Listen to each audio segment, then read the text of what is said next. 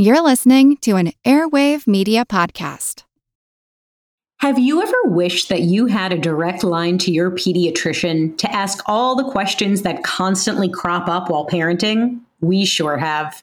That's why we launched the Bites of Health podcast. Every morning, we'll answer a commonly asked pediatric question in five minutes or less. You can tune in while you're making your second cup of coffee or from the school drop off line. So be sure to tune in to Bites of Health, streaming now. Do you find it hard to sleep at night?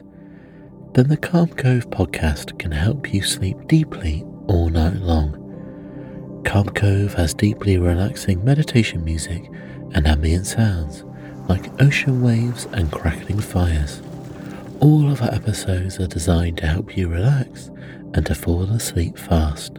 Calm Cove is brought to you by the team behind Sleep Cove, the sleep podcast that consists of spoken word hypnosis, meditation, and stories. So if you want to listen to a beautiful soundscape tonight, search for Calm Cove on Apple Podcasts or Spotify and see how we're helping millions of people relax and go to sleep every night. Hello, and thank you for joining us for a mindful moment. There's never been a better time to build your mindfulness skills. Mindfulness not only improves your mental, emotional, and physical well being, but provides a foundation for remaining calm during stressful challenges and events. Through mindful thoughts and actions, we can do more than just survive life's challenges. We can continue to thrive. The key to becoming more mindful is simply practice.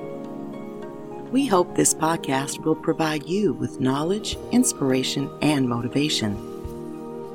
Working together, we can learn and grow from any experience. So, let's get started.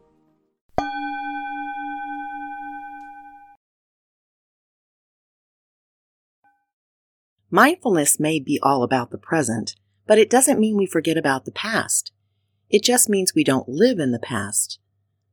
Sometimes taking a reflective look back at the journey can help us appreciate our resilience, feel grateful for all of the steps on the journey so far, and to non judgmentally observe any missteps that we might want to change or work on now.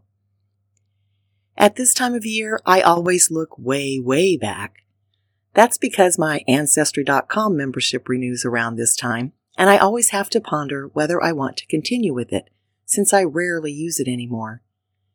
Genealogy was a serious hobby of mine for about 20 years. I had a deep yearning to understand how my existence fit into a bigger picture and how experiences might pass down from previous generations. I believe there is a profound meaning in the present by understanding our past. From the time I got married at the ripe old age of 18, my husband would say that I was of pioneer stock. I don't know if I really understood exactly what he meant, but I had been referred to as a tough old bird by someone else, so assumed it had to do with my stubborn persistence to do whatever needed to be done, regardless of how difficult. Then I read Willa Cather's books, sometime in my twenties, and I had the strangest and strongest urge to pack up and move to the plains of Nebraska. That really piqued my curiosity. Why would I want to leave the comfort of city living to homestead land in Nebraska? I discovered through genealogy many years later that I was indeed of pioneer stock, literally, which definitely surprised me. One branch of my family tree was my maternal side that emigrated from what was originally Pomerania, you know, where the dogs originated, and by the time they left for America was part of Prussia. In 1881, they ended up homesteaders in Kansas. They had to build their own homes and build their own church, which I finally located in the 1990s. It was not easy to locate, so I was quite pleased when I actually found the structure after driving almost 60 miles in circles around several farms in the area. Mindfulness is definitely about being in the present moment, but understanding our past only enhances what we observe now.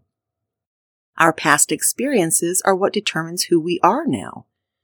Our ancestry may tell us a lot about how we see the world now, how we are, i.e., behave, in the world now, and may give us insights into where some of our strengths or weaknesses originated.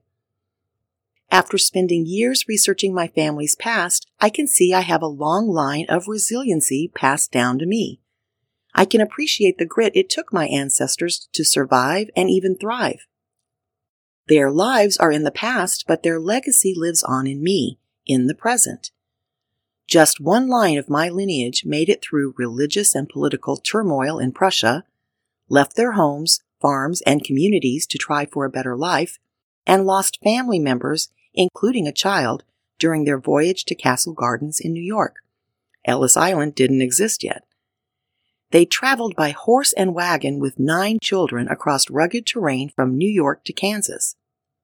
I struggled driving from New Mexico to New York with two children in the back seat of a comfortable automobile.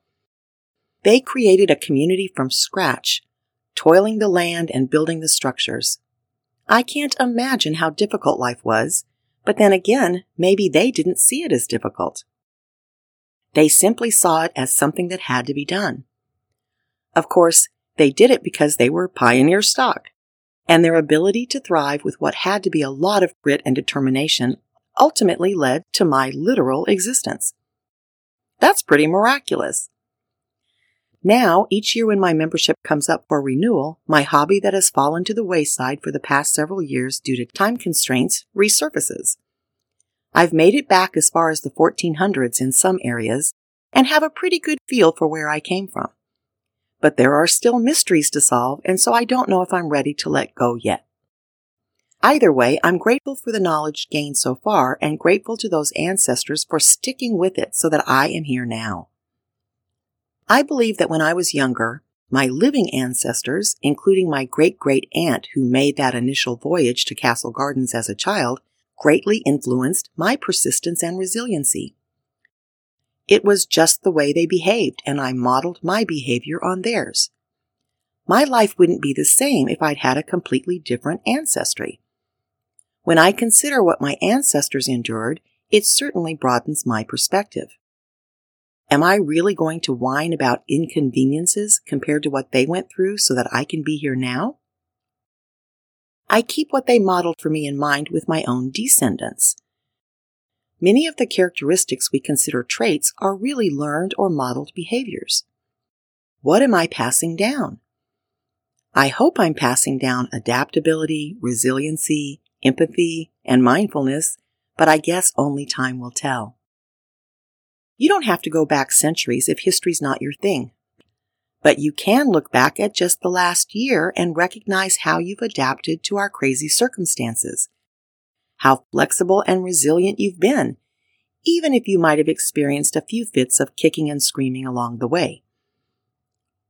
It's been an indescribably difficult year for most people, but as the year draws to a close, we can see we've made it this far and hope is on the horizon.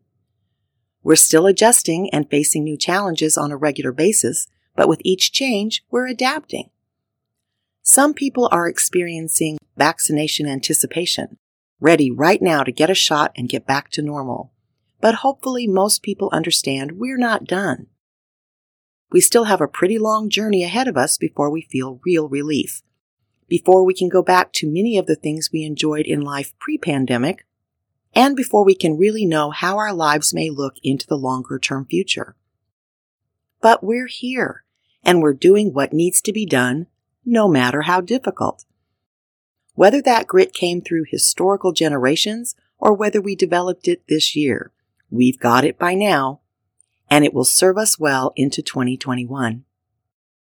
Be well, wear a mask, and take many mindful moments during this holiday season to feel gratitude for the many blessings we all have in life and for the people in your life that have supported you throughout this disruptive year.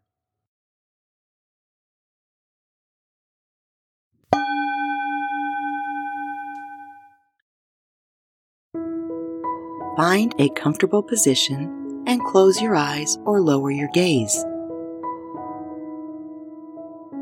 Breathe in one, two, three, four. Hold for one, two, three, four. Exhale. One, two, three, four, five, six, seven, eight. Breathe in. One, two, three, four. Hold for. One, two, three, four. Exhale. One, two, three, four, five, six, seven, eight. Breathe in. One, two, three, four. Hold for. One, two, three, four. Exhale. One, two, three, four, five, six, seven, eight. Now take in a deep cleansing breath and sigh with relief. Have a wonderful week.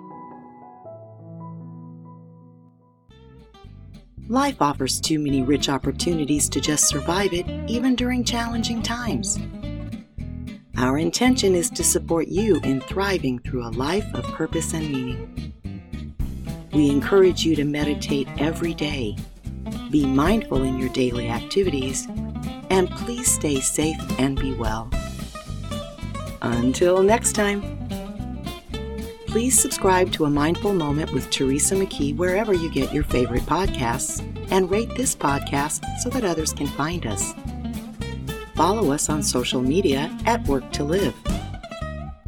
A Mindful Moment is written and hosted by Teresa McKee. The Spanish version is translated and recorded by Paola Tile. Intro music, Retreat by Jason Farnham. Outro music, Morning Stroll by Josh Kirsch, Media Right Productions.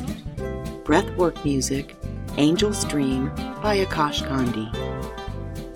This podcast is produced by Work to Live Productions. Thank you for tuning in.